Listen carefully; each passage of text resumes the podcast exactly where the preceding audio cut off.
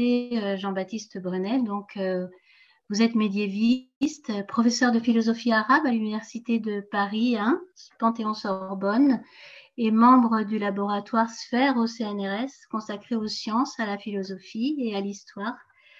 Donc, euh, Jean-Baptiste Brenet est spécialiste d'Averroès, le nom latinisé d'Ibn Rushd, le grand philosophe de Cordoue en Andalousie, mort en 1126. Plus largement, Jean-Baptiste Brenet travaille sur les sources gréco-arabes et le legs européen de la pensée andalouse. Il a fondé et dirige avec Christophe Grélard la collection Translatio, philosophie médiévale, chez Vrin.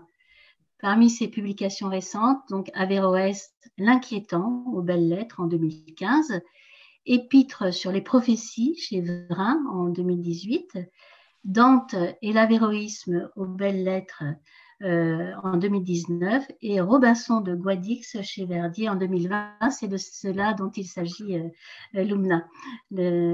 L'avant-dernier euh, donc ouvrage, puisque vous venez de nous citer une traduction voilà, celui-ci. Vous pouvez donner le titre Alors, donc, c'est le, texte même d'Ibn Tufail et le titre, celui donné par le traducteur de l'époque, c'est Le philosophe sans maître. Donc, c'est une traduction d'Étienne Marc Quatremer et c'est sorti chez Payot il y, a quelques, il y a quelques mois. Et donc, il s'agit de la première traduction française du 19e siècle.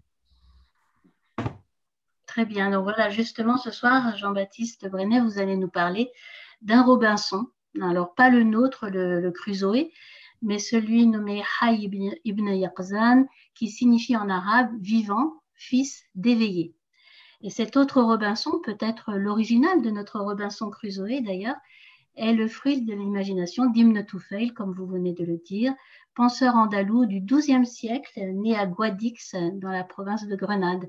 Alors, je, vous laisse la parole pour nous en dire plus, parce qu'il y a beaucoup de, euh, de mystère derrière tout cela et euh, nous vous écoutons avec intention et nous vous remercions d'avance pour votre euh, communication. Merci beaucoup. Bonsoir à, vous, bonsoir à tous. Je, commence par vous remercier, Association Conscience Soufie, pour l'invitation qui me ravit. Je suis très heureux de cela et de pouvoir échanger un peu avec vous. Et puis, je, suis tout de même désolé de ne pas être présent, que nous ne puissions pas nous réunir ça cadre assez bien d'ailleurs avec l'objet de notre soirée, c'est-à-dire que rien ne remplace la, présence et hélas, nous sommes distants les uns des autres. Alors je vais vous parler un peu d'Ibn Tufayl, je ne serai pas très long, et du seul texte ou presque qui nous soit resté de lui, texte célèbre, donc Ibn Yaqtan, comme vous l'avez dit, c'est-à-dire littéralement vivant fils d'éveillé ou de vigilant ou du veilleur, c'est ainsi que Corbin traduisait jadis. Et c'est le nom du personnage central du livre qui est une sorte de conte. Je dis conte, mais en vérité, la catégorisation du texte n'est pas très évidente à donner. Alors, les façons d'en parler de ce texte ne manquent pas, et il faudrait du temps, mais dans le cadre restreint que nous avons, je vais assez simplement me concentrer sur une entrée qui est celle du rapport chez Ibn Tufail entre philosophie et soufisme. C'est l'une des caractéristiques de la pensée d'Ibn Tufail, c'est-à-dire d'articuler ces deux dimensions. Si vous êtes philosophe, si vous êtes lecteur de la falsafa, d'Aristote, d'Al-Farabi, d'Ibn Sina, d'Ibn Bajjah, d'Averroès, vous, vous y retrouverez. Vous serez en terrain familier. Mais si vous êtes soufi ou si vous connaissez le soufisme, vous serez là aussi à votre aise, par une partie du lexique, une partie des thématiques, par l'orientation du propos, par certaines formes de discours, etc. Et cela, rend pardon, le profil du texte complexe, son identité théorique, et il en est une, difficilement identifiable, mais aussi fascinante. Alors, après une rapide présentation du, texte, de son contenu, je veux dire un mot de cela.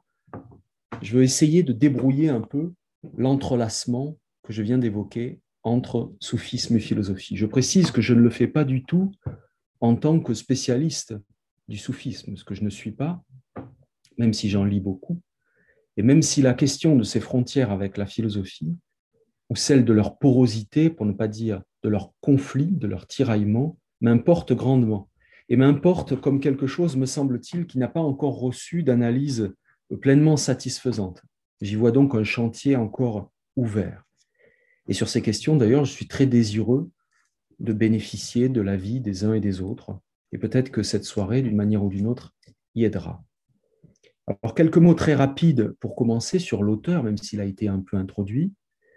Ibn Tufail, c'est un Andalou, un Andalou du XIIe siècle de l'ère commune.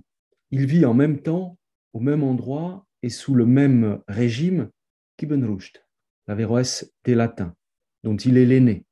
Il est né à Guadix, au nord-est de Grenade, à peu près 80 km de Grenade, dans le premier quart du XIIe siècle. On ne sait pas exactement, peut-être 1115-1116, c'est-à-dire vers 510 de l'Égypte. Il se dit arabe. On sait qu'il a pratiqué la médecine à Grenade. Il apparaît dans un texte officiel en 1147 pour un voyage à Marrakech. Il accompagne un ami architecte auprès du calife almohade Abd al-Mummin. C'est en 1154 que sa carrière politique commence. Il devient secrétaire d'un gouverneur, notamment à Tanger. Puis il est repéré par le nouveau calife Abu Yaqub Yusuf, fils du précédent. Il en devient le médecin personnel et l'un de ses plus proches confidents. C'est-à-dire que c'est un homme de pouvoir. C'est un homme de pouvoir et un homme influent.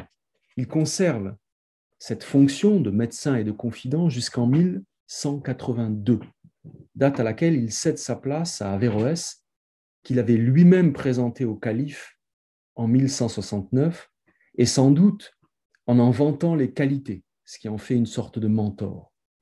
Il meurt à Marrakech en 1185, 581 de l'Égypte, et le nouveau calife, Abu Yusuf Yarkoub al-Mansour, préside à ses funérailles, ce qui dit assez son importance au regard des autorités de l'époque. S'agissant de l'œuvre d'Ibn Tufail, eh bien, il semble avoir beaucoup écrit sur l'âme, sur les sciences de la nature, disons la physique, sur la métaphysique, sur l'astronomie, mais rien n'est resté. Nous n'avons plus de lui aujourd'hui que deux poèmes, l'un sur la médecine, incomplet, et l'autre, guerrier, écrit pour galvaniser les tribus arabes, puis bien évidemment notre texte, Ibn Yaqdan, qui a raison fait sa célébrité. J'ajoute une chose, il y a à peu près 25 ans, à la fin des années 90, on avait pu montrer qu'Ibn Tufail, ce qu'on ignorait jusqu'alors, était soufi, tout en indiquant par la suite qu'il s'écartait grandement du soufisme andalou et qu'il fallait plutôt en faire un philosophe. Il aurait été soufi, en tout cas, disciple de Abul Hassan ibn Abbad, lui-même disciple d'un élève du frère d'Abu Hamid al-Azali, Majdaddin, le prénom du frère. Pour le dire plus simplement, le maître de son maître aurait été l'élève du frère d'Al-Ghazali. Certains considèrent aujourd'hui que le soufi andalou, Ibn Massara, entre autres, est un modèle qui permet de comprendre l'histoire de Ibn Yaqdan. Alors, qu'est-ce que ce texte? De quoi s'agit-il? Il, s'agit d'abord d'une épître, une lettre écrite par l'auteur à un ami, destinataire inconnu, qui lui demande la révélation d'un secret. Je dis destinataire inconnu, mais il n'y a peut-être pas à chercher. Nous avons là un dispositif de fiction bien connu, surtout s'il s'agit d'une sorte de texte initiatique. Le secret dont on demande la révélation, en tout cas, c'est ce que contiendrait la philosophie orientale du philosophe Ibn Sina, mort en 1037 à Vicenne, l'une des plus grandes figures, comme chacun sait, de la pensée en islam. Pour révéler ce secret, qui porte sur la connaissance, qui porte sur la félicité, sur ce que l'homme peut atteindre de meilleur, Ibn Tufail propose un conte, une sorte de fable, à trois personnages dont il emprunte librement les noms à Avicenne lui-même, mais en vérité, les noms circulaient déjà bien avant Avicenne. Avicenne qui, de son côté, avait écrit quelques textes d'allure symbolique qui les mettaient en scène. Le personnage principal de ce conte, qui figure le philosophe, qui figure, disons, l'homme parfaitement homme, l'homme accompli, bienheureux, c'est Ibn Yaqdan. En arabe, on l'a dit, cela veut dire littéralement vivant fils d'éveillé, et c'est de lui tout au long du récit qu'il va être question. Qui est-il? D'où vient-il? Et quel est son destin? On ignore comment il est né, soit d'une princesse sur une terre voisine, contrainte de le livrer au flot, soit, et c'est l'hypothèse en vérité que l'auteur privilégie, par génération spontanée, d'un peu d'argile en fermentation. Il paraît ainsi sur une île déserte, une île déserte de l'Inde située sous l'équateur, où, dit le texte, on est sans père ni mère. Notez que le personnage n'a pas de père, mais que dans son nom même, il porte la filiation. Notez aussi que ce nom-là, vivant fils d'éveillé, c'était dans le petit récit d'Avicenne censé servir de modèle, le nom d'une intelligence cosmique, ce qu'on appelle dans la tradition l'intellect agent, laquelle intelligence s'adressait à l'âme, l'âme humaine, pour la guider. Donc ici, le nom a été déplacé de cette intelligence, de cet intellect agent, à l'individu de l'île. Il y aurait beaucoup à dire sur cette génération, sur cette naissance par génération spontanée, mais pour ce soir, je passe. Les deux versions du texte se rejoignent en tout cas quand l'enfant est recueilli par une gazelle privée de son fan. Elle le nourrit, elle l'éduque, et la première partie du texte sera consacrée à l'éducation, à la description de l'éveil progressif de ce jeune individu particulièrement doué, et c'est à noter, qui, par étapes, sans parents, sans congénères, sans maître, sans livre, sans langage, et sur une portion de terre ignorant la société, ignorant la religion, la loi, parvient à découvrir, puis à goûter la vérité complète de l'univers, ce que l'arabe appelle la mushahada, c'est-à-dire, le terme n'est pas facile à traduire, mais la vision ou l'expérience directe. Ce n'est pas un naufragé, donc, ce personnage. Il ne vient pas d'un navire, d'une cité, d'un monde déjà normé, cultivé, parlant, auquel il aurait à se raccrocher. Il n'est pas le civilisé jeté sur une terre sauvage. C'est un homme sans mémoire et sans poids, apparemment seul, je dis entre parenthèses apparemment seul parce que cette île est déserte d'hommes, mais certainement pas de Dieu, je ferme la parenthèse, apparemment seul, qui n'est précédé par rien d'humain, qui n'hérite de rien, sinon élément majeur de son naturel, de son talent incoatif pour la connaissance, disons sa fitra. Un homme seul, semble-t-il, au milieu de la nature et des bêtes, dont il apprendra à se distinguer pour devenir homme, puis, devenu homme, pour parachever son humanité dans le déploiement, c'est très net, de son intellect. Ce qu'on lit donc, c'est d'abord l'aventure de cet individu qui, par l'usage de son corps et des forces natives de sa raison, par la découverte, l'enquête, la réflexion, apprend à se connaître, apprend à connaître ce qui l'entoure, puis ce qui le surplombe, le ciel, les astres, jusqu'à l'agent premier et en un sens exclusif qu'il appelle non pas Dieu, mais l'être existant nécessairement par soi. C'est évidemment une formule d'Avicenne. Quel est son progrès à cet individu? Eh bien, le progrès n'a rien d'anarchique. Hay ibn Yaqdan découvre son corps d'homme, sa faiblesse et sa force. Il fait l'épreuve de la mort lorsque sa mère, la gazelle, périt puis le fonctionnement de l'organisme, le cœur, le souffle intérieur et l'âme. Il découvre comment les choses d'un côté se diversifient et comment toutes elles se regroupent, s'unissent, comment elles font un. Il découvre le feu, il découvre les éléments, la nature, ses composants, il découvre les formes des choses, il découvre l'agent radical de ces formes et des actes qu'on leur reconnaît. Bref, il découvre l'auteur du monde, et de là, il s'interrogera sur sa création, sur les cieux, leur constitution, le mouvement, sur l'âge de l'univers, et sur lui-même de nouveau, sur sa mortalité, sur ce qui fait son bonheur, et plus exactement son bonheur continu. Il s'interrogera sur son intellect et sur son corps qu'il juge grossier, animal, sur sa capacité de saisir le vrai par la pensée, puis au sommet de la métaphysique, dans l'achèvement de la contemplation rationnelle par la mystique soufie, il s'interrogera sur ce qui lui permet d'intuitionner ou de faire l'expérience de l'être nécessaire. Cela, c'est la première partie. Mais le texte en compte deux, et donc il ne s'arrête pas là. Alors que Ibn Yaqdan est parvenu au comble de la connaissance, qu'il a tout compris et tout vu, il a alors 50 ans, un événement survient, il rencontre un autre homme. Cet homme, Absal, débarque d'une terre voisine, une terre peuplée, celle-là, menée par un chef ayant adhéré à une religion nouvelle, l'islam, qui toutefois n'est pas nommé. Lui-même, Absal, est religieux. Il croit avec ferveur. Il suit les rites. Mais son intelligence le porte à interpréter le sens caché derrière la lettre. C'est l'homme sagace de l'ésotérique. C'est l'amant du dévoilé qui ne craint pas dans la retraite l'instigation des démons et les mauvaises pensées. Il croit, mais il veut comprendre et convoite la solitude pour méditer et mener un libre examen. Sur l'île, d'ailleurs, qu'il a volontairement gagnée, il est heureux de ne pas trouver de traces de pas. Cette seconde partie sera dense et courte. La rencontre a lieu, intrigante en elle-même.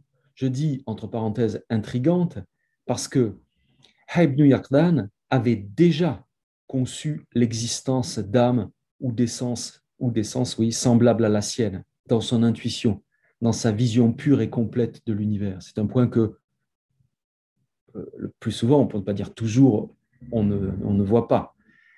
Mais que veut dire rencontrer un autre corps? Que veut dire rencontrer l'autre comme corps C'est cela soudain qu'il affronte et ça n'est pas une, petite question. Je ferme la parenthèse. Donc, Ibn Yaqdan apprend d'Absal le langage, chacun découvre à l'autre quelle est sa vie, quel est son monde, et les deux s'accordent en réalisant que le savoir absolu de Hay n'est rien que la forme pure la forme franche, directe de ce qu'Apsal, en religieux, perçoit de façon imagée. Ibn Yaqdan décide alors de se rendre sur l'île voisine, gouvernée par Salaman, dans l'espoir d'y révéler les secrets de la sagesse et d'exposer sous l'écorce le vrai en son noyau. Mais l'entreprise avorte. Salaman et ses compagnons, pourtant les mieux doués de l'île, s'effarouchent, s'irritent. Hay comprend l'infirmité de leur naturel. Il se ravise et se dédie, leur conseillant pour finir d'adhérer sans réserve à la loi. Avec Absal, il regagne son île, désireux de rejoindre une chose seulement, la certitude, le yaqin, le certain. Le récit paraît ainsi se clore sur l'échec. La philosophie échoue. Le philosophe qui veut le salut des autres échoue. Il renonce, il abandonne la partie, il se retire devant la religion. Ce qui semble vouloir dire que la philosophie, d'un bout à l'autre, n'est pas sociale. Elle n'est sans la société, elle sera sans effet sur elle. La perfection, autrement dit, semble apolitique dans son surgissement, son extension et dans ses retombées. Pour elle, la cité n'est ni un terreau, ni un destin ou un horizon. Pour le dire autrement, cet homme qui n'aura pas eu de guide, et c'est important ce point, à la fois pour penser le rapport, ou plutôt ici l'écart avec le sophisme, et pour penser aussi le rapport d'Ibn Tufail au pouvoir almohade, cet homme donc qui n'aura pas eu de guide ne guidera pas non plus, sinon, et un peu malgré lui, Absal, qui fait bien figure de disciple, mais au fond déjà arrivé. Entre le philosophe et les autres, il faut donc la coupure de la mer. Il n'y aura même pas d'unité de lieu, de coexistence, en dépit de l'unicité du vrai. Deux mondes seront à distance, le monde du savoir, du concept, de l'intuition savoureuse, et le monde de l'image, au mieux religieuse, au pire bestiale, parce que la grande masse de l'autre île, de l'île des autres, se perd dans l'ici-bas. C'est un point dont je vais dire mot. Le philosophe, par conséquent, ne doit pas se faire roi ou imam, ni même se fondre dans la société religieuse anonymement. On pourrait ouvrir là une longue parenthèse ou une longue discussion pour mesurer, si l'on se tenait à cette ligne de lecture, tout ce qui sépare Ibn Tufail d'un Farabi, d'Averroès ou d'Ibn Bajjah, chaque fois pour des raisons différentes. Mais il est incroyable de constater à quel point ces deux hommes qui se fréquentent, qui vivent encore une fois au même moment et qui servent le même pouvoir, ne disent pas du tout la même chose, puisque Averroès considère que, évidemment, philosophie et loi religieuse s'accordent et ne constituent que deux voix devant une même vérité, que les deux s'accordent, mais en aucun cas il n'estime que le philosophe doit déserter cette société. Au contraire, le philosophe est le but de la société qu'il doit servir en en adoptant la pratique religieuse. Euh, qui n'est pas, ce qui, ne fait pas de lui un hypocrite, puisque cette, cette pratique religieuse, cette religion est la forme voilée, parfaitement euh, fidèle de ce que la philosophie découvre à l'état conceptuellement pur. Donc, euh, l'idée d'un homme qui puisse pousser hors de la cité et qui doive la quitter en l'abandonnant à la religion, rien n'est plus éloigné d'Averroès que cela. Quant à euh, Ibn Bajjah, chacun connaît son livre, le Tadbir al-Mutawahid, qu'on traduisait jadis par le régime du solitaire, c'est-à-dire en fait aujourd'hui la conduite de l'isolé, dit-on. Et euh, Ibn Bajjah défend l'idée que dans un monde corrompu comme celui euh, qu'il connaît à l'époque, à l'époque des Almoravides, avant que les Almohades ne les renversent, dans un monde corrompu, le philosophe, tel une mauvaise herbe, doit pousser séparément des autres, mais au sein même de la cité. C'est pour ça que je disais anonymement. Bon, on voit bien qu'avec Ibn Tufail, c'est une toute autre affaire. Je ferme ma parenthèse. Il faut être de toute façon prudent quand on, lit la fin de ce conte et qu'on tâche de lui donner un sens. Je signale deux points de discussion éventuels. Premièrement, il faut être attentif aux, divers groupes en fait qui peuplent l'île on peut avoir l'idée d'un partage classique entre l'élite et la foule. L'élite, ce serait l'île déserte de Haibnu Yaqdan et d'Absal, et la foule, ce serait l'île euh, gagnée par l'islam. En vérité, les choses sont euh, plus complexes que cela. Euh, pour le dire de façon triviale, il ne s'agit pas de mettre tous les habitants de l'île dans le même panier et d'oublier que Hay, ibn Yaqdan, quand il arrive sur l'île, ne s'adresse directement qu'aux amis d'Absal, aux amis d'Absal qui sont, et c'est dit explicitement, les mieux doués, et que donc, outre ses amis, il y a tous les autres. Il faut faire cette différence. Ibn Tufail, précisément, tient un discours sur cette partie, disons, inférieure de la foule, c'est-à-dire en fait sur la majeure partie de l'humanité.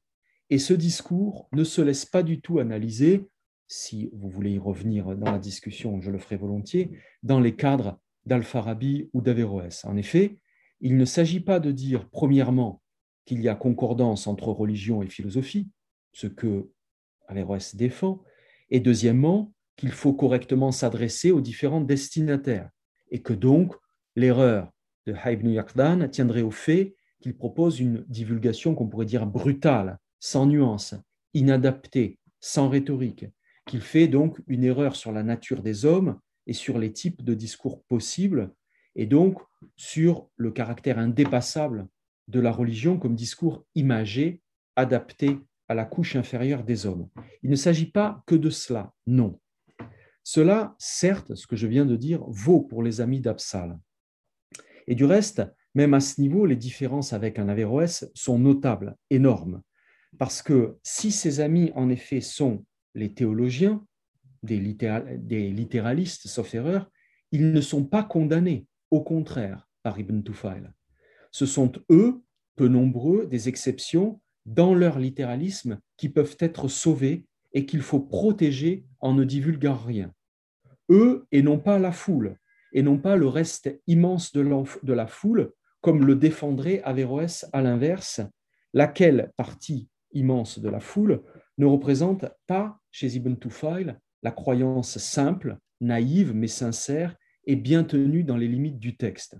Ce que veut Averroès, c'est protéger la foule des théologiens en interdisant le délire interprétatif de la théologie, en protégeant la lecture littérale, sauf en quelques cas évidents, du Coran, dans l'idée que cette lettre donne la vérité de la meilleure façon possible à qui ne peut rien entendre d'autre. Ce que dit Ibn Tufail, c'est que les amis d'Absal qui suivent la lettre sont peu nombreux, qu'il faut les encourager à rester dans cette forme-là de religiosité, mais que tous les autres, ou presque, sont dépravés, et qu'ils instrumentalisent pour leur malheur la religion, si bien que même la religion, pour eux, est sans effet. Autrement dit, dans la foule d'Averroès, il y a les théologiens, qui sont des dialecticiens dangereux à ses yeux, qu'il faut contenir, dont il faut interdire la publicité, l'expansion publique, etc. Et les gens de rhétorique, le plus grand nombre, qui sont des croyants sincères et pour lesquels rien n'est mieux que le Coran, qui leur donne le vrai sous la forme qu'ils peuvent entendre. Mais dans la foule d'Ibn Tufail, il y a les amis d'Absal, des théologiens, peut-être, qui sont des littéralistes et qu'il faut contenir dans leur littéralisme parce qu'il les sauvera, parce qu'il leur donne, compte tenu de la concordance entre religion et philosophie, l'équivalent de la vérité philosophique. Mais il y a la grande masse, le reste immense de la masse, laquelle est dévoyée, laquelle ne croit pas ou croit mal, se perd dans le monde et n'est pas sauvable. Autrement dit, et j'ai fini sur ce premier point juste pour attirer l'attention sur une difficulté dans l'appréciation de la fin du conte, la foule d'Averroès se sauve par le Coran et il faut tout faire pour éviter la perturbation des théologiens qui peuvent les priver de la vérité. La foule d'Ibn Tufail ne suit pas la religion, la délaisse et se perd, se condamne, et il faut l'abandonner à son sort. On a l'impression d'entendre, et c'est assez terrible, qu'elle aille à sa perte.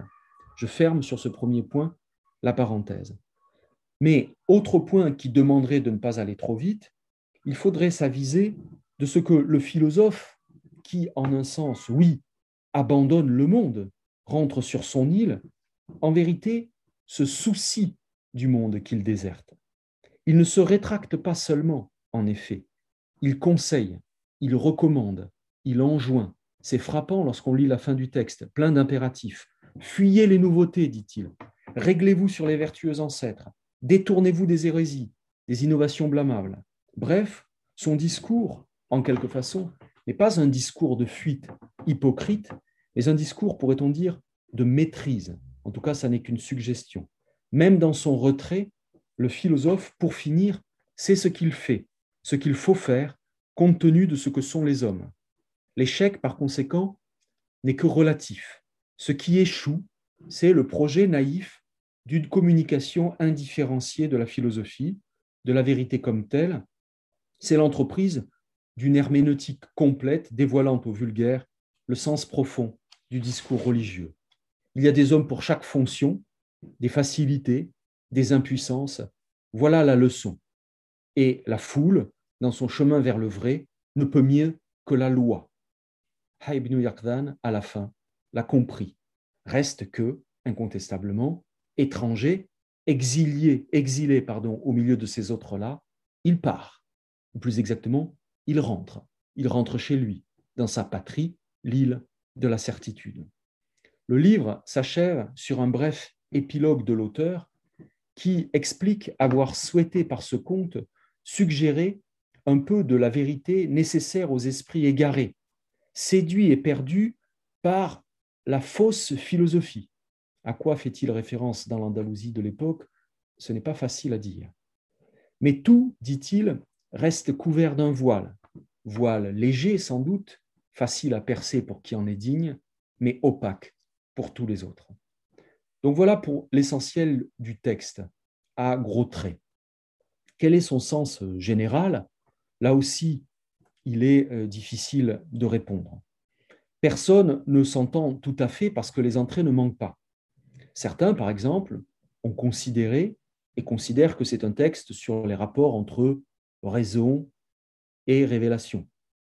D'autres qu'il porte sur la puissance de la raison, exclusivement, sur sa capacité de s'élever d'elle seule jusqu'à l'absolu, c'est-à-dire de se hisser à partir du monde d'en bas, du monde de l'expérience, du monde de la corruption et de la génération, jusqu'à l'immatérialité et à l'éternel. D'autres encore, plus techniques, considèrent que ce texte-là est un texte sur la jonction au sommet de ce parcours. La jonction, ittisal en arabe, voire l'union, ittihad, entre l'âme et la vérité, entre l'âme ou entre l'intellect de l'homme et l'être nécessaire, premier moteur de l'univers.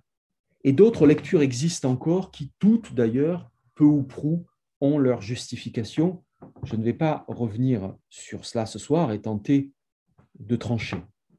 Ce qu'il faut dire toutefois, c'est que cette polysémie, cette richesse, n'est sans doute pas pour rien dans le succès que le texte rencontrera à l'époque moderne. Et permettez-moi de revenir un petit peu à l'histoire, car c'est un point qu'il faut rappeler. Le texte, semble-t-il, n'aura eu aucun écho, aucun effet dans son monde immédiat, dans l'espace musulman de son époque. Mais cela tient d'abord à l'histoire et au recul, à l'effondrement de l'islam andalou, et d'autres Ibn Tufail sont concernés, au premier rang desquels Averroès. On sait en revanche que le texte a été traduit, et finalement très tôt, à la fin du XIIIe siècle, en hébreu.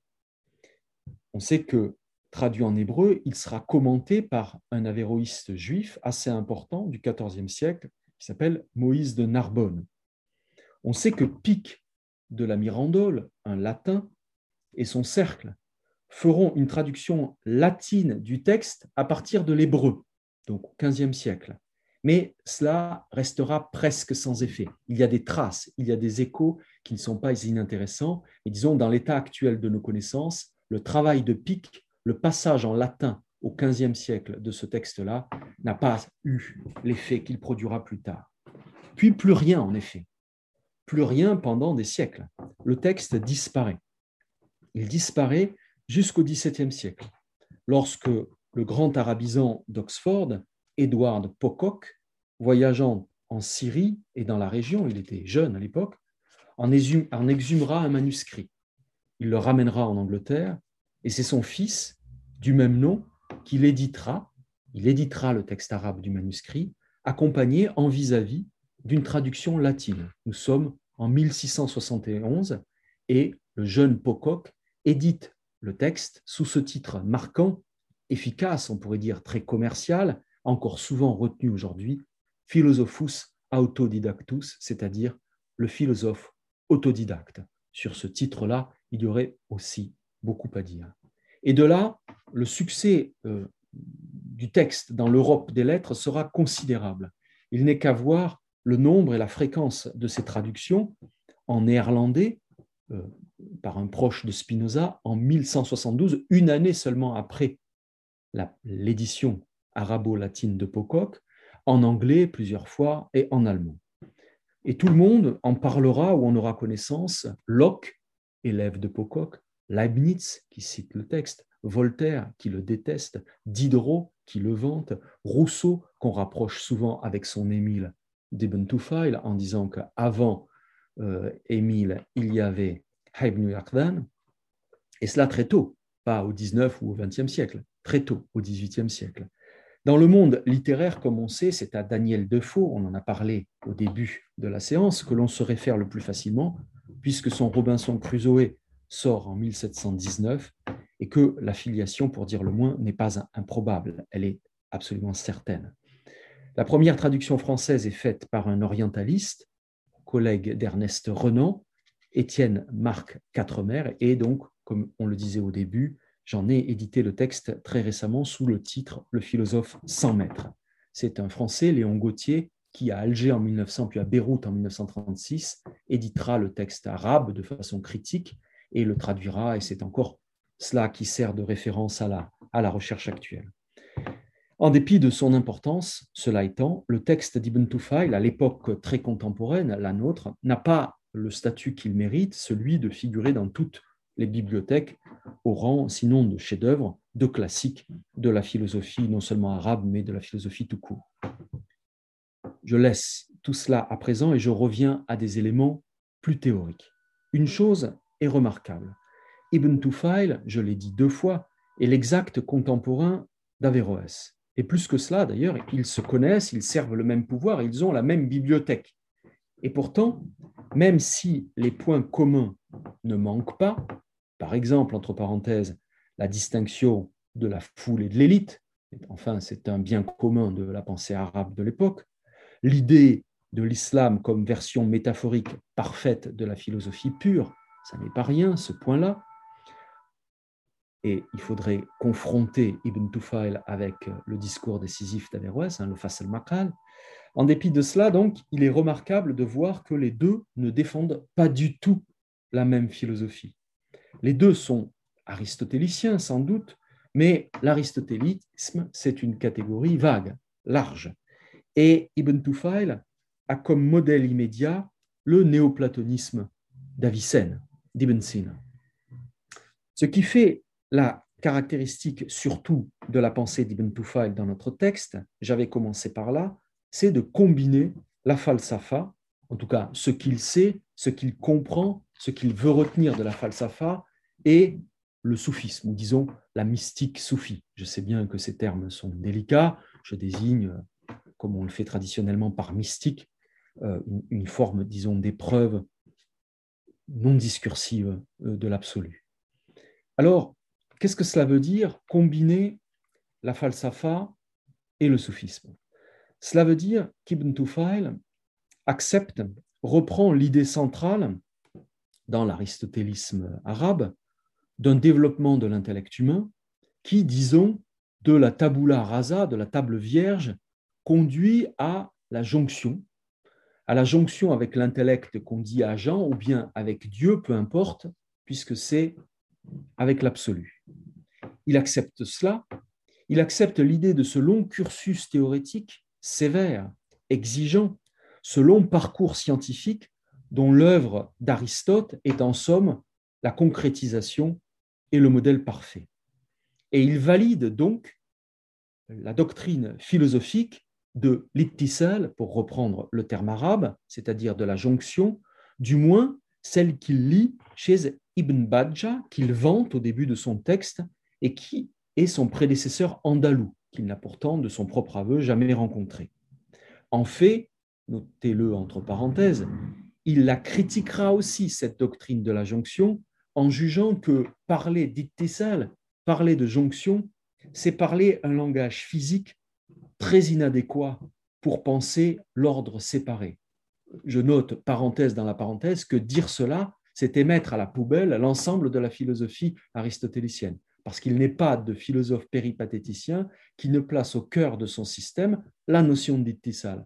En disant donc que parler d'ittisal, c'est nécessairement mal s'exprimer, parce que c'est une notion physique, celle de la jointure entre deux corps, eh bien, Ibn Tufal, en une phrase, en vérité, excluer ce que pourtant, d'une certaine manière, il tâche d'articuler. Je vais y revenir. Je précise euh, ce que je, veux signifier en parlant de langage physique inadéquat ici. Ce que euh, dira Ibn Tufayl dans le texte, critiquant la jonction, l'idée même d'Ittisal, c'est que en, parlant ainsi, en s'exprimant ainsi, c'est-à-dire, je le répète, comme tous les philosophes, on parle, euh, on parle mal. On parle mal. Certes, comment faire autrement, euh, mais on parle mal parce qu'on parle le langage des corps. Nos mots, c'est ainsi, euh, viennent du monde. Nous parlons le langage des choses, le langage des corps. Nous disons la matière, nous disons comme est la matière, c'est-à-dire faite de division, de différence, de coupe, de variété, de nombre, de grandeur. Notre langage est un langage inadéquat parce que nous parlons fatalement en termes de multiplicité et de réunion, de coupure et d'unité. Nous parlons, je le répète, comme sont les corps, divisés, pluriels et capables d'unité, de, de jointure, de couplage. Nous parlons le monde dans lequel nous vivons, notre langue et la langue de la matière. Mais tout cela ne va plus lorsqu'il s'agit de dire l'immatériel, de dire le séparé, de dire Dieu. Nous assistons et ça n'est pas le seul évidemment à le dire, rien en un sens n'est plus banal que d'entendre cela, mais à une forme d'exténuation du langage physique lorsque nous basculons dans l'ordre métaphysique. Donc, si, s'il est vrai que Ibn Tufayl valorise en partie Ibn Bajjah et sa théorie philosophique de la jonction, il faut garder en tête que dans une phrase qui a l'air de rien, il la conteste comme étant une formulation inadéquate de ce qu'il s'agit à la fin d'éprouver. Peu importe, je ferme ma parenthèse et je reviens à ce que je disais. Disons qu'Ibn Tufayl, malgré tout, valide la jonction spéculative dont parle Ibn Bajjah.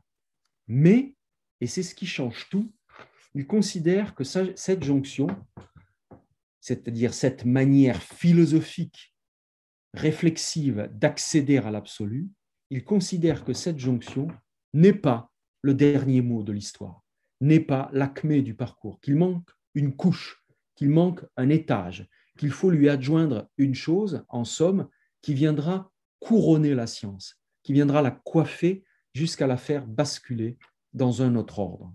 Et cette couche ultime, c'est celle de la mushahada que j'ai évoquée, celle de la vision ou de l'expérience directe. C'est celle, évidemment, du dauk, du goût, de la fruition, de l'expérience gustative et non réflexive de l'absolu. Cela, c'est-à-dire l'idée que le soufisme, ou du moins ces idées soufis-là, ne constitue pas une alternative à la philosophie, mais son complément, son achèvement, cela, c'est la marque de la pensée d'Ibn Tufayl qui le distingue complètement d'Ibn Bajjah ou d'Averroès, lesquels sont très critiques à l'égard du soufisme. Que leur reproche-t-il? Je pense que le sujet mérite d'être creusé et ça n'a jamais été fait sérieusement. Mais enfin, en surface, que leur reproche-t-il? Je dirais trivialement de nouveau de prendre leur désir pour des réalités. Les soufis parlent de jonction, d'union, entre parenthèses, c'est avoir, mais c'est compliqué. Ils parlent de jonction et d'union, ils parleraient de cela, disons, mais le mot n'est pas la chose. Et, disent Ibn Bajjah et Averroès, ils croient avoir atteint un degré qu'ils fantasment, tout simplement. C'est cela que dit Ibn Bajjah dans son livre la conduite de l'isolé, à savoir que le soufi confond la réussite mentale, la vraie, qui ne peut passer que par le cursus théorétique exigeant, l'apprentissage patient de la science, tel qu'Aristote la formalise, avec l'exaltation de son imagination. Il est trompé, en fait, mais il y a derrière toute une théorie hein, de psychologie assez compliquée, il est trompé par le fonctionnement de ce que les penseurs arabes de l'époque appellent les sens internes, c'est-à-dire les puissances de l'imagination. Il y a une espèce d'harmonie qui se produit au niveau cérébral dans la puissance imaginante, et cette harmonie donne l'impression à celui qui l'éprouve qu'il est parvenu au sommet. Alors qu'en fait, cette, harmonie imaginale, imaginative, n'est qu'une tentative inférieure de notre esprit de traduire ce que l'intellect tâche de son côté et qui seul constitue pour un philosophe la vérité d'atteindre. Donc, euh, ça n'est pas une phrase en passant. Hein, cette contestation du soufisme chez les deux Andalous s'appuie sur une psychologie précise.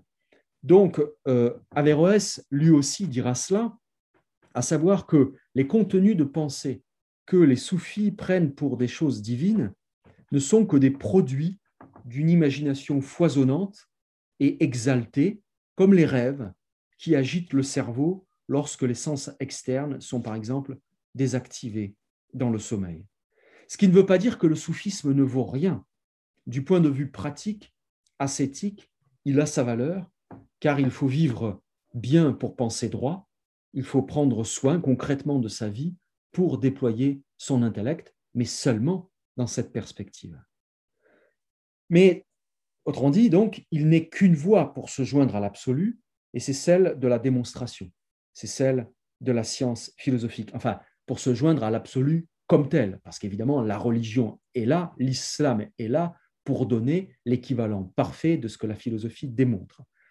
Non seulement, autrement dit, la mystique soufie pour Ibn Bajjah, pour Ibn Rushd, ne saurait couronner la jonction du philosophe, mais elle n'est pas une alternative, elle n'est pas même une alternative à la réussite mentale qu'obtient ce philosophe Eh bien, Ibn Tufayl est précisément opposé à cela. C'est net dans son, dans son prologue, et c'est sans doute pourquoi, mais c'est difficile cela, il ne dénonce pas absolument Hallaj et Bistami, dont il rappelle les formules célèbres. Il ne cite pas de soufis de son époque, mais cela, il s'y réfère. Gloire à moi, Subhani, et évidemment, Anal-Haq, je suis le réel, je suis le véritable. Bien sûr, dit-il, cela n'avait pas un esprit aiguisé par la science, et sans doute ont-ils mal parlé, trop vite, de façon insidieuse. Mais cela tient aussi à l'inévitable inadéquation entre l'état sublime dont il s'agit de témoigner, et dont on ne peut d'ailleurs s'empêcher de parler comme dans un débordement, et les possibilités du langage, les possibilités des lettres, des mots, des discours. Ce qui ne veut pas dire donc que ces hommes-là n'ont rien vécu, qu'ils n'ont rien atteint et que la vision de l'absolu en, lieu, en eux pardon, n'a pas eu lieu.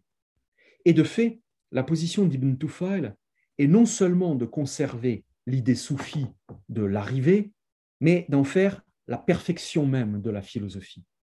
Sa position, en effet, c'est une articulation.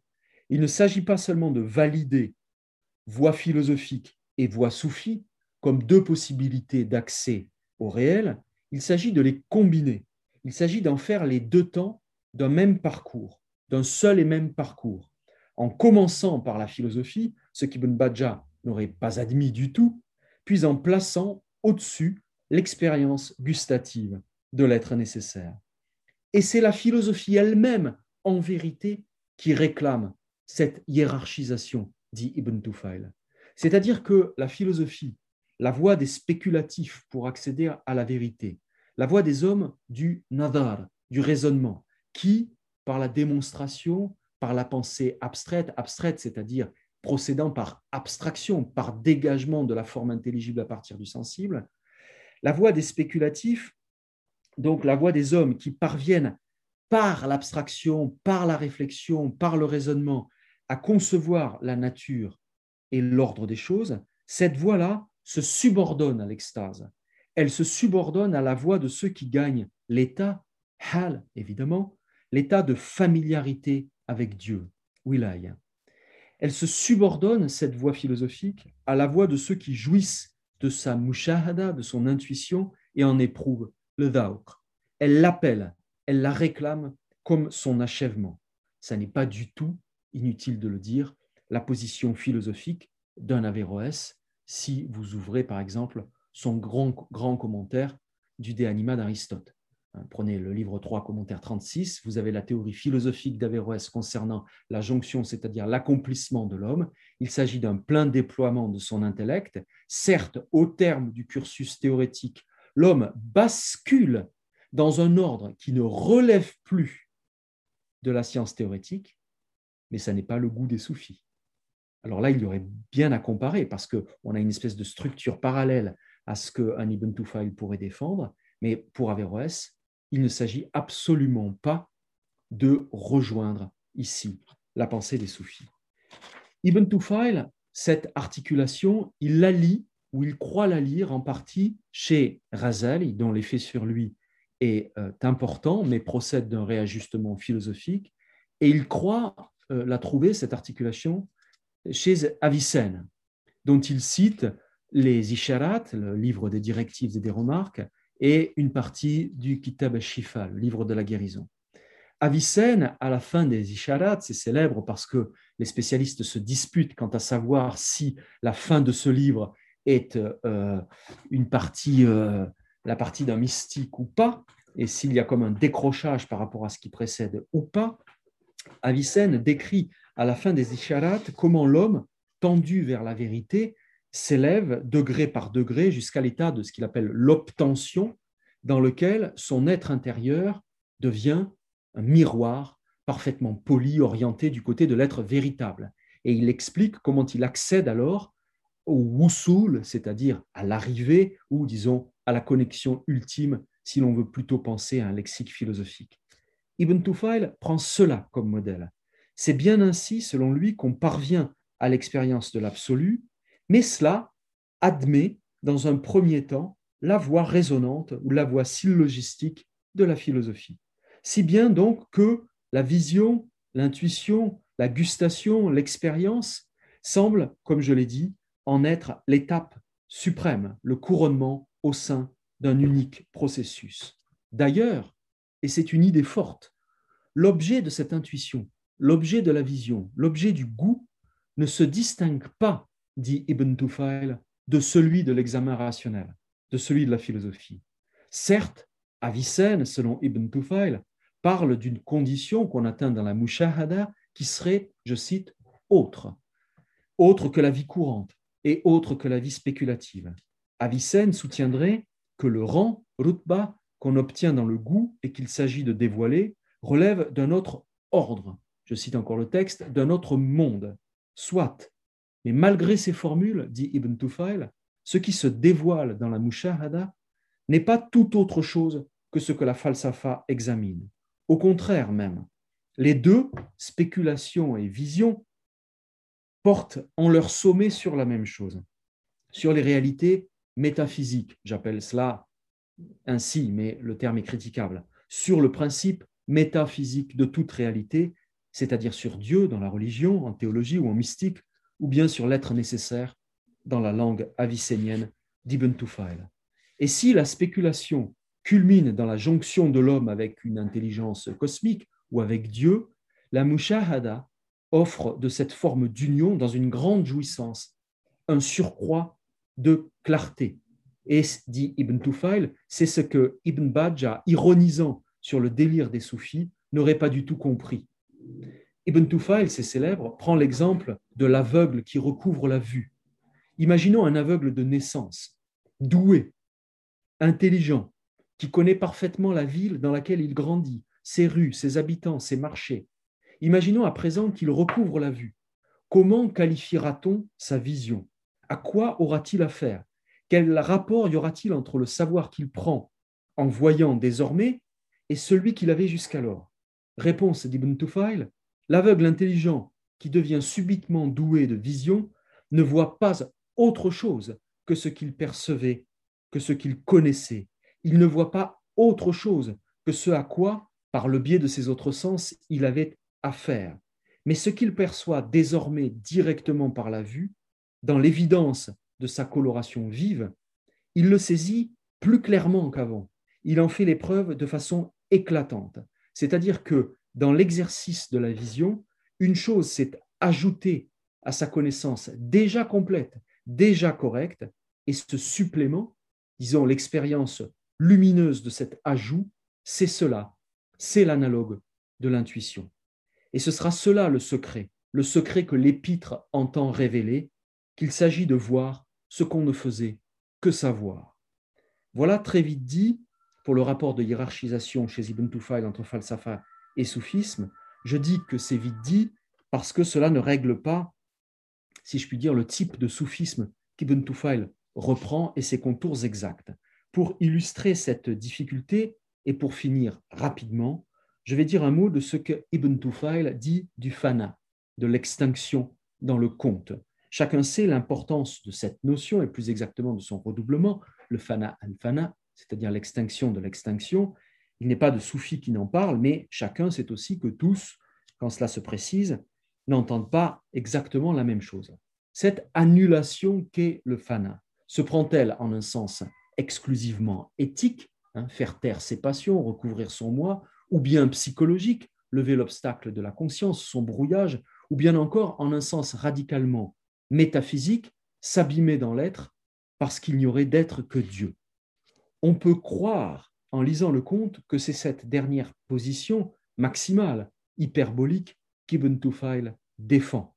Et on peut croire aussi que de là vient chez lui une critique de la théorie philosophique de la jonction de l'ittisal, critique qui tiendrait au fait que dans un monde où il n'y a d'être que Dieu, l'idée même d'une jonction qui suppose l'existence de deux réalités est vide de sens et qu'en réalité, arriver, se joindre, ce serait tout simplement dissiper l'illusion de la dualité dont nous serions partis. On peut croire tout cela mais je vais euh, Combien de temps euh, me reste-t-il? Cinq minutes? Autant que vous voulez. Cinq minutes, dix minutes, c'est bien. Alors, je, vais finir en cinq minutes. Il n'y a aucun souci. Hein. Donc, on peut croire euh, cela, mais en vérité, quand on lit le texte, on voit bien que cette forme hyperbolique de l'extinction, Ibn Tufail la récuse et euh, la dénonce comme un effet de l'ivresse dans laquelle le personnage était entré lorsqu'il avait perdu connaissance du monde et de lui-même. Donc, ça n'est pas euh, ce qu'il défend, au contraire, l'istirrak, l'abîme, l'immersion, la plongée n'est pas d'ordre ontologique, mais, comme chez Razali du reste, simplement psychologique. L'essence de Ibn Yaqdan dans la vision terminale existe, elle continue d'exister, simplement elle n'apparaît plus, elle s'est effacée et comprenons simplement de la conscience. Autrement dit, L'absorption ne signifie pas la fusion réelle de son être dans celui de Dieu ou quelque chose d'équivalent, mais l'intuition exclusive de l'être de Dieu dans l'oubli du sien, dans l'inconscience, pourrait-on dire, du sien. Et c'est un point fondamental parce que, de fait, revenu de l'ivresse, Ibn Yaqdan décrit ce qu'il voit. Et ce qu'il voit, c'est certes un monde qui dépend de l'être nécessaire. C'est certes un monde dans lequel on peut dire qu'il n'y a d'être que Dieu. Mais dans euh, mais pardon, c'est un mais donc il voit certes un monde dans lequel il n'y a d'être que Dieu, mais c'est un monde tout de même. C'est-à-dire un ensemble d'êtres, un ensemble d'êtres multiples et hiérarchisés dans l'état ultime d'absorption qui dépasse et même qui heurte le niveau spéculatif des hommes de l'intellect. Le personnage voit les essences du monde, l'ensemble des essences du monde hiérarchisées. Éteint aux choses et à lui-même, il, euh, dans l'intuition de, de l'être premier, ce qui lui apparaît, c'est le spectacle de l'univers dans sa hiérarchisation complète univers où l'essence de chaque sphère est le reflet de plus en plus indirect, dans ce miroir que serait son corps, de ce qu'est l'être nécessaire. Donc il regarde le premier, et puis de là, comme dans une cascade d'existence, il voit s'ordonner, s'étager l'ensemble du cosmos jusqu'à lui, jusqu'à la nature, jusqu'au monde d'en bas.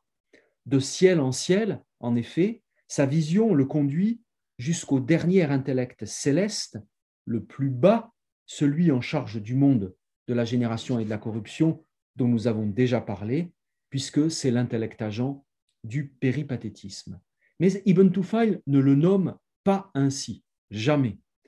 Puisante avec Al-Ghazali à la tradition prophétique du voyage nocturne, Ibn Tufail, d'une comparaison étourdissante, l'assimile, cette dernière intelligence, ce dernier point de vision dans la cascade d'êtres qui du premier le conduit jusqu'à lui, il l'assimile, je cite, à un être aux soixante-dix mille visages, dont chacun a soixante-dix mille bouches, munies chacune de soixante-dix mille langues, avec lesquelles chaque bouche loue l'essence de l'un, du véritable. Fin de la citation. Et que dit Hay ibn devant cet être aux soixante-dix mille têtes?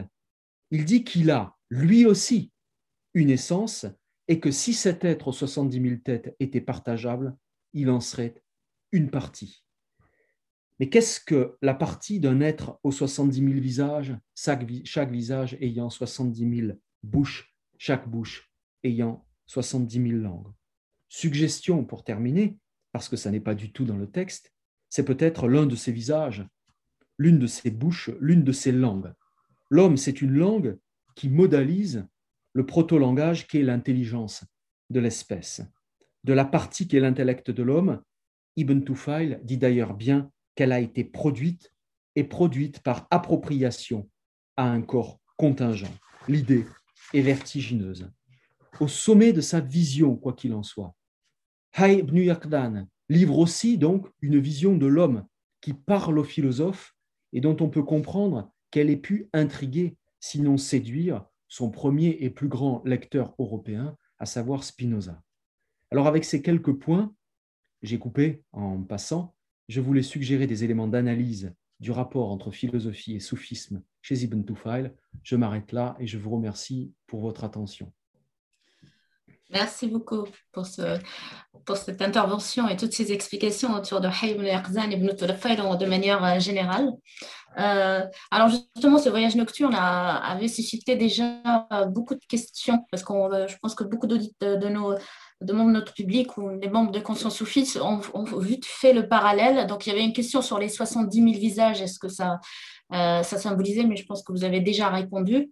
Euh, et on a un de nos membres qui, euh, qui, voulait un peu plus de précision, parce que vous étiez passé, vous l'avez précisé au début, mais peut-être un peu vite, sur le sur l'ascension de l'âme humaine vers son, vers son Seigneur, donc tout le cheminement de Haïd Arzan. Et j'en profite peut-être pour vous demander de revenir un, peu plus sur l'épisode de la, de la mort de, de la mère, le fond, et l'épisode de la, dissection du fond par Haïd Arzan, parce que je pense que ça pourrait être intéressant. Oui, alors c'est trois choses euh, très différentes. Quand même, sur les 70 000 visages, cette figure angélique, en fait, le terme d'ange n'est pas employé. Il est question d'une essence séparée, c'est-à-dire que quand vous êtes philosophe, vous savez très bien que ce dont parle Ibn Tufayl à ce moment-là, c'est d'un intellect, c'est-à-dire d'un ange, pour donner l'équivalent en théologie. Euh, il, y a quand même un travail à faire là, de comparaison avec ce que Razali, qui est la source immédiate euh, d'Ibn Tufayl, dit de cette figure angélique aux 70 000 visages. Et l'un des points intéressants, parce que selon les traditions du texte, on ne lit pas toujours la même chose, tantôt cet ange, c'est celui du dernier ciel, tantôt c'est celui du premier ciel, en l'occurrence, c'est-à-dire le plus bas. En l'occurrence ici, c'est le premier ciel, puisqu'il en fait euh, l'analogue de ce que philosophiquement nous appellerions l'intellect agent, et c'est un point qui, qui, qui m'importe beaucoup, mais qui n'est pas du tout, qui n'a pas du tout été, été travaillé. Sur la question de l'ascension, tout dépend de la question que, que vous posez exactement. Qu'est-ce que vous demandez? Qu'est-ce qu'on demande exactement? Les étapes? Oui, de commenter un peu plus euh, l'ascension de l'âme humaine vers, euh, vers, son Seigneur. Je pense qu'il y avait une idée derrière qui était de, comparer avec euh, la vision d'Avicenne. Alors,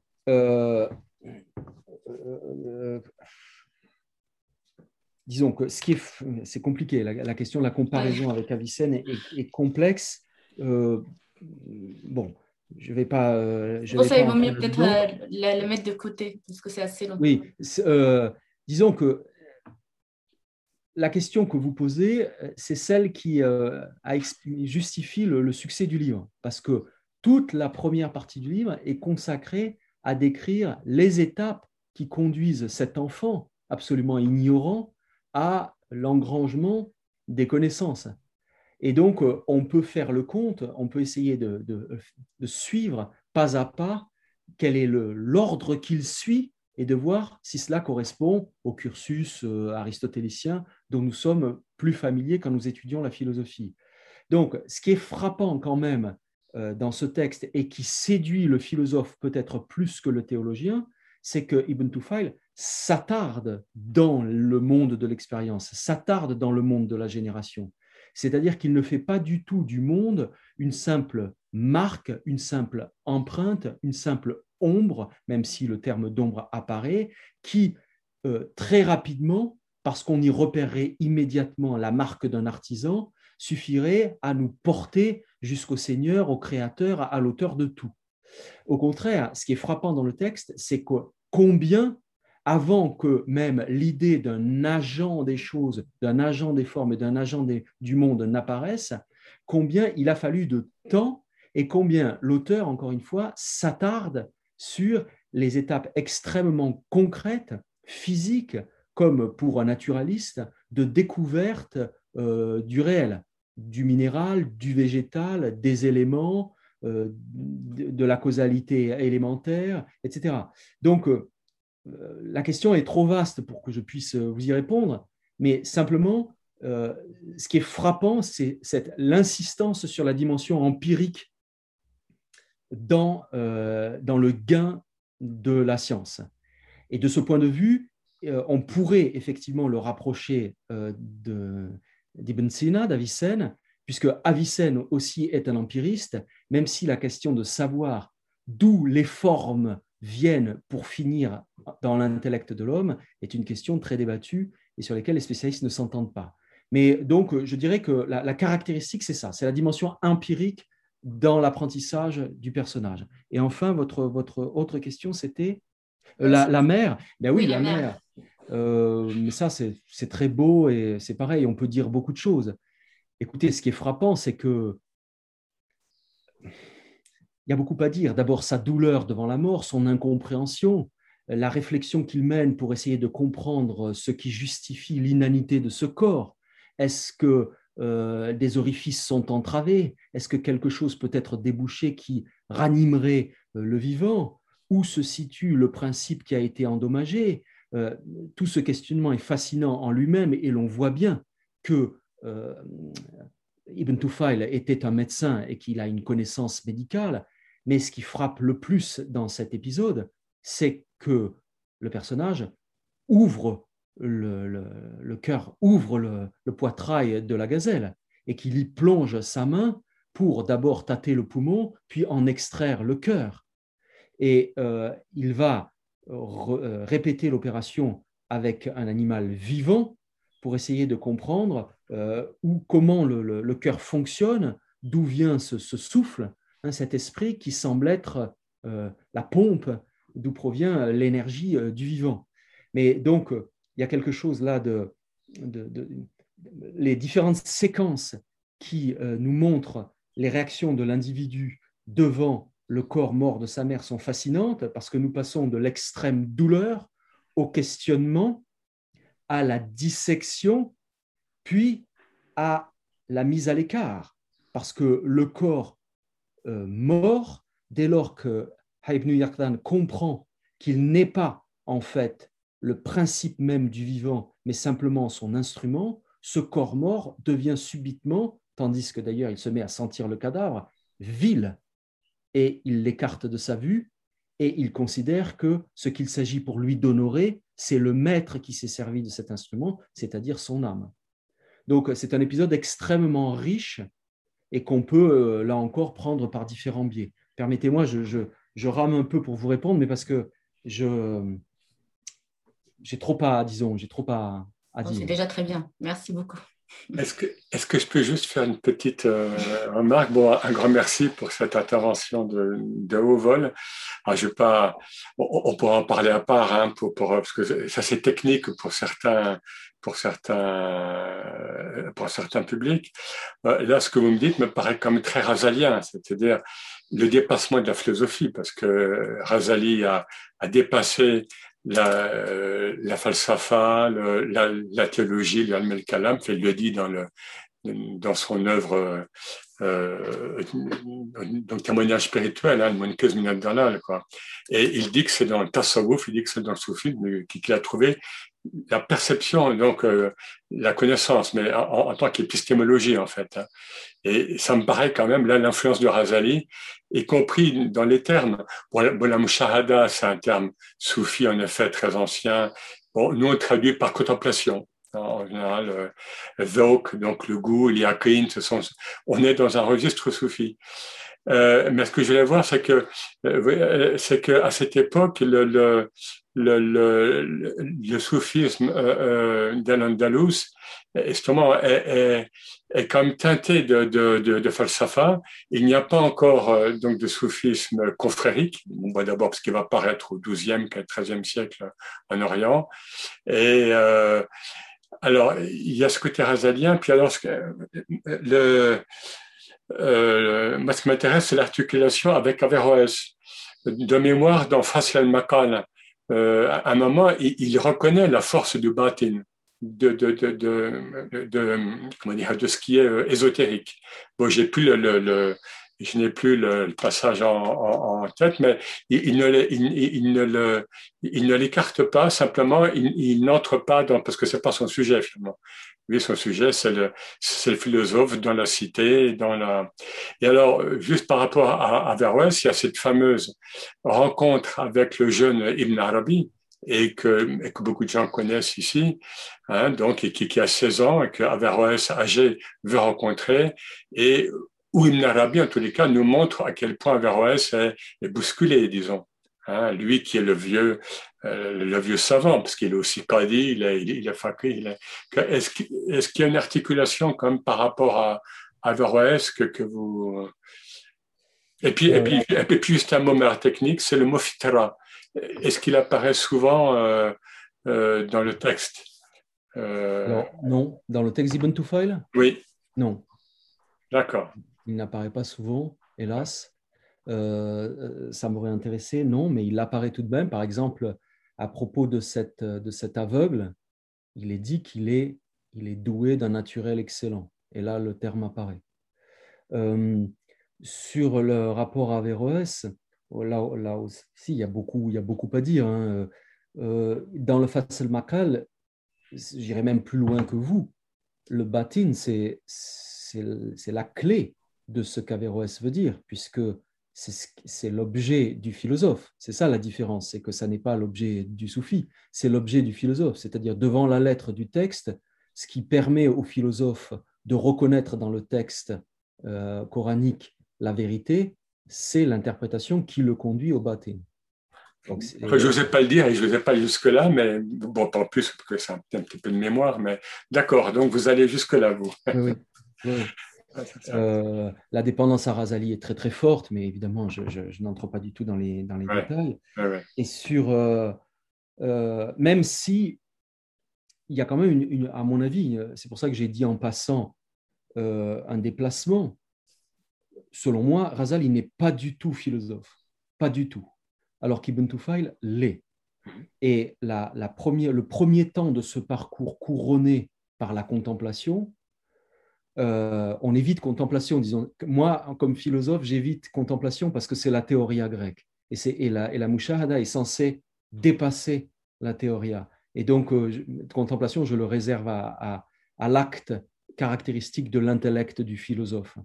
Euh, ah mais euh, le, premier temps philosophique chez Ibn Tufail est un temps véritablement philosophique, qu'il intègre à son cursus. Alors que je, je, ne dirais pas que chez Razali les choses s'articulent de la même façon. quant à Ibn Arabi, je me souviens plus si vous aviez une question là ou simplement vous avez. Ben, c'est la fameuse rencontre euh, entre, entre le vieil bah, C'est une rencontre. C'est une rencontre terrible parce que c'est le fameux oui/non. Au début, on a l'impression que, quelques, que les deux génies se, les deux génies se reconnaissent, et puis ça se termine sur un non. C'est-à-dire que et puis un non du plus jeune, disant ah en gros au philosophe, j'ai tout de suite compris que tu n'avais pas compris.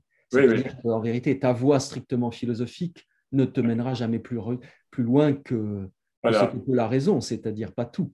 et Ibn Arabi est très dur avec les philosophes, euh, comme les soufis en général d'ailleurs. Hein. Bah, il est très dur, même si, euh, même si euh, outre son, son, génie, il, a une, il, a, il emprunte quand même à, à Ibn Sina, à Avicenne, un principe métaphysique extrêmement puissant.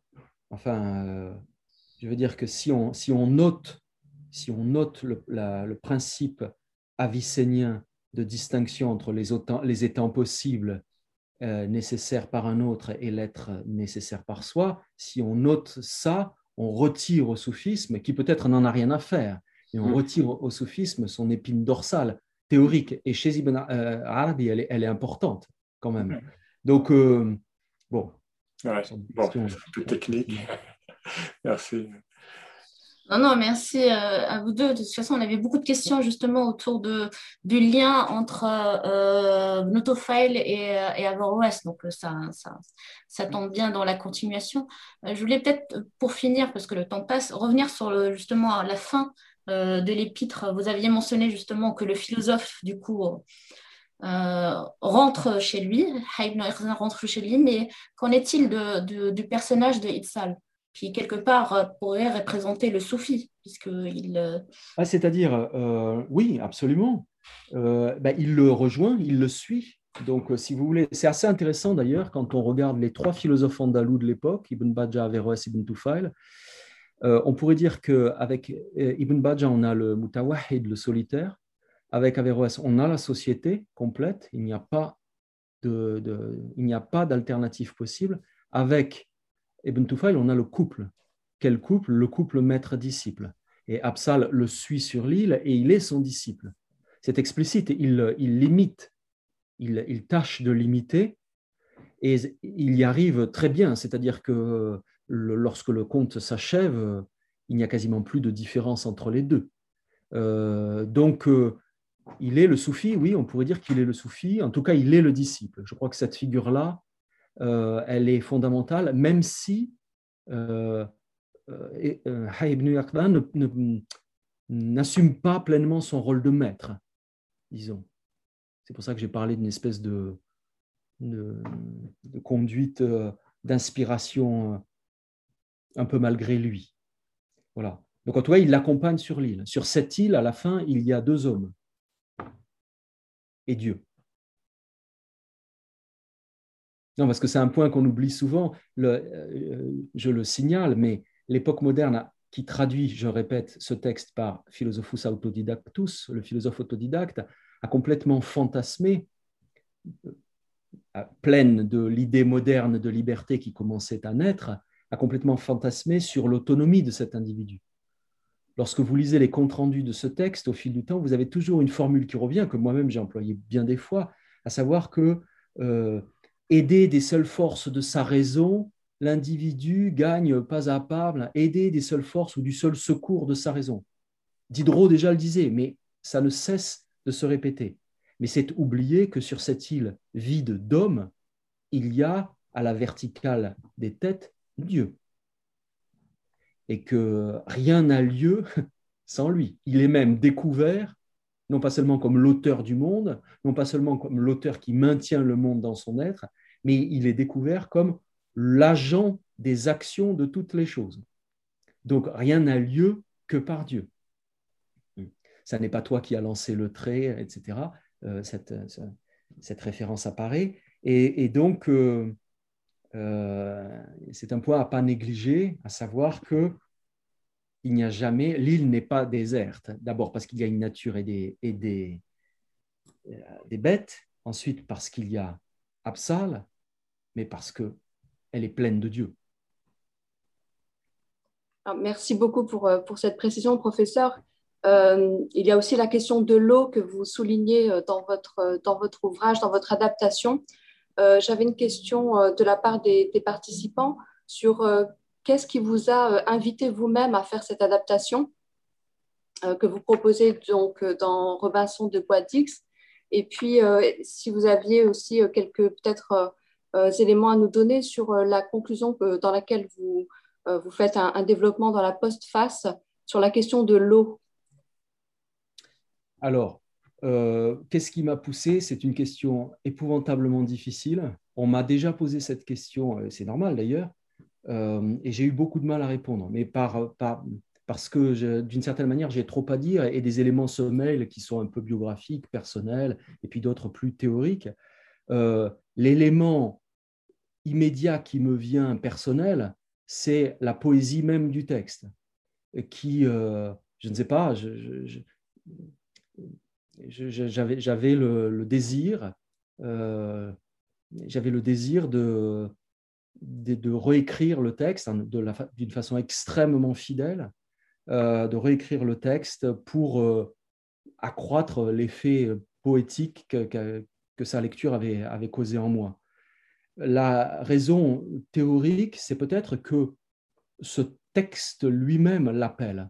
Ce texte lui-même en tant que conte je ne sais pas comment il faut l'appeler, initiatique, inaugurale, Bildungsroman, je ne sais pas, mais ce conte appelle à, sa reprise permanente. Ce n'est pas un texte qui est posé là et qui vaut clos euh, une fois pour toutes. C'est un texte qui appelle dans sa lecture à une forme d'appropriation et de relance. Et de là, je passe à la question de l'eau avec l'idée de la relance. L'eau, oui, c'est euh, tout à fait fondamental pour moi parce que c'est à la fois, d'abord, je ne l'invente pas, il est question d'île, Donc, il est question de terres émergées et d'eau qui entoure ces, ces îlots. mais l'eau est un élément fondamental parce qu'il est ambivalent. C'est un élément à la fois de coupure, de séparation, et c'est l'élément du transport. L'enfant est sauvé parce qu'on le pose dans son berceau qui le conduit jusqu'à la grève, et puis c'est l'élément que l'on emprunte par le navire, qui conduit à l'autre île, qui y ramène, etc.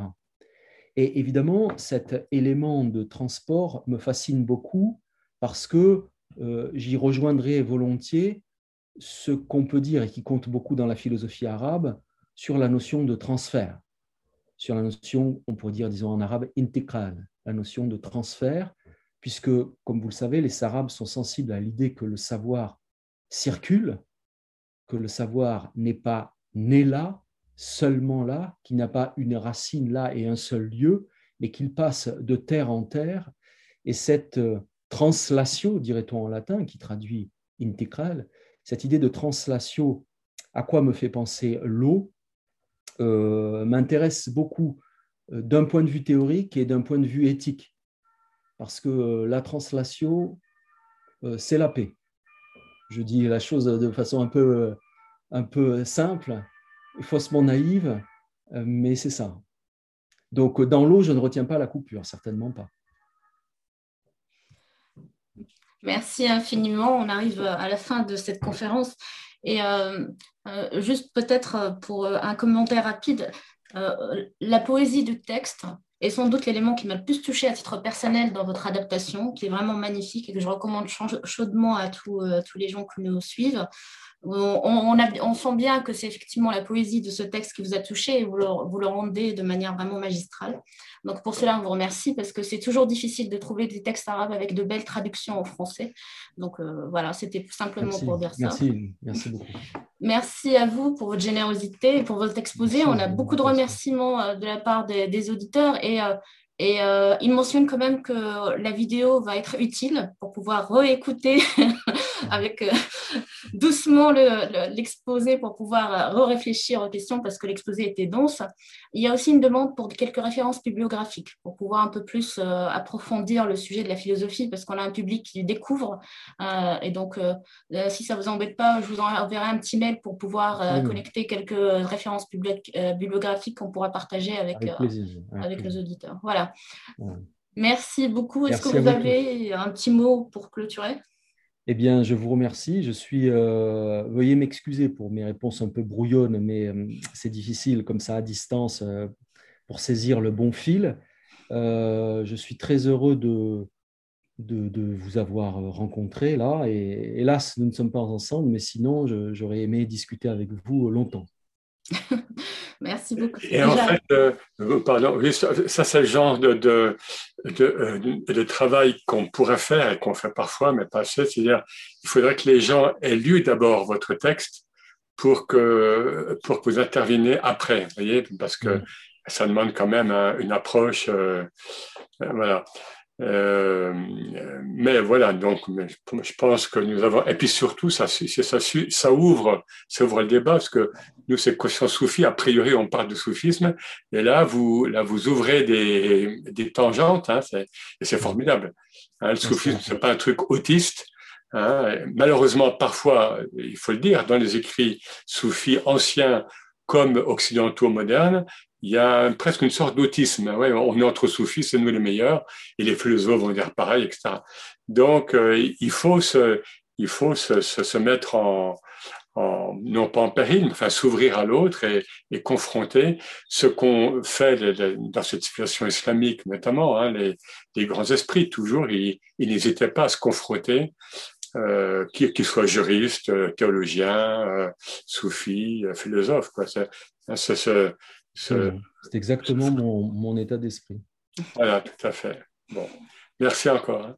Merci à vous. Merci à vous. Et peut-être j'en profite aussi pour, euh, pour mentionner, euh, vous nous, aviez, euh, vous nous aviez mentionné juste avant que vous ouvriez un cycle de philosophie. Ah oui, c'est à l'Institut du monde arabe à, la rentrée, le premier jeudi de chaque mois, à partir d'octobre, un cycle sur l'année consacré à une présentation des grandes questions de la philosophie arabe Donc je serai chaque fois une sorte d'animateur, de, de, présentateur, de modérateur, et je ferai la première séance. Et la liste des interventions sera bientôt disponible. L'idée, c'est de s'adresser à tous de la façon la plus ouverte, avec un peu de ratage, un peu de tentative, évidemment, mais euh, possible sur des grandes questions de politique, de droit, de morale, de médecine, euh, d'intelligence, de, euh, de circulation. Il est question d'une intervention sur la Méditerranée, la circulation des savoirs qui m'importe beaucoup.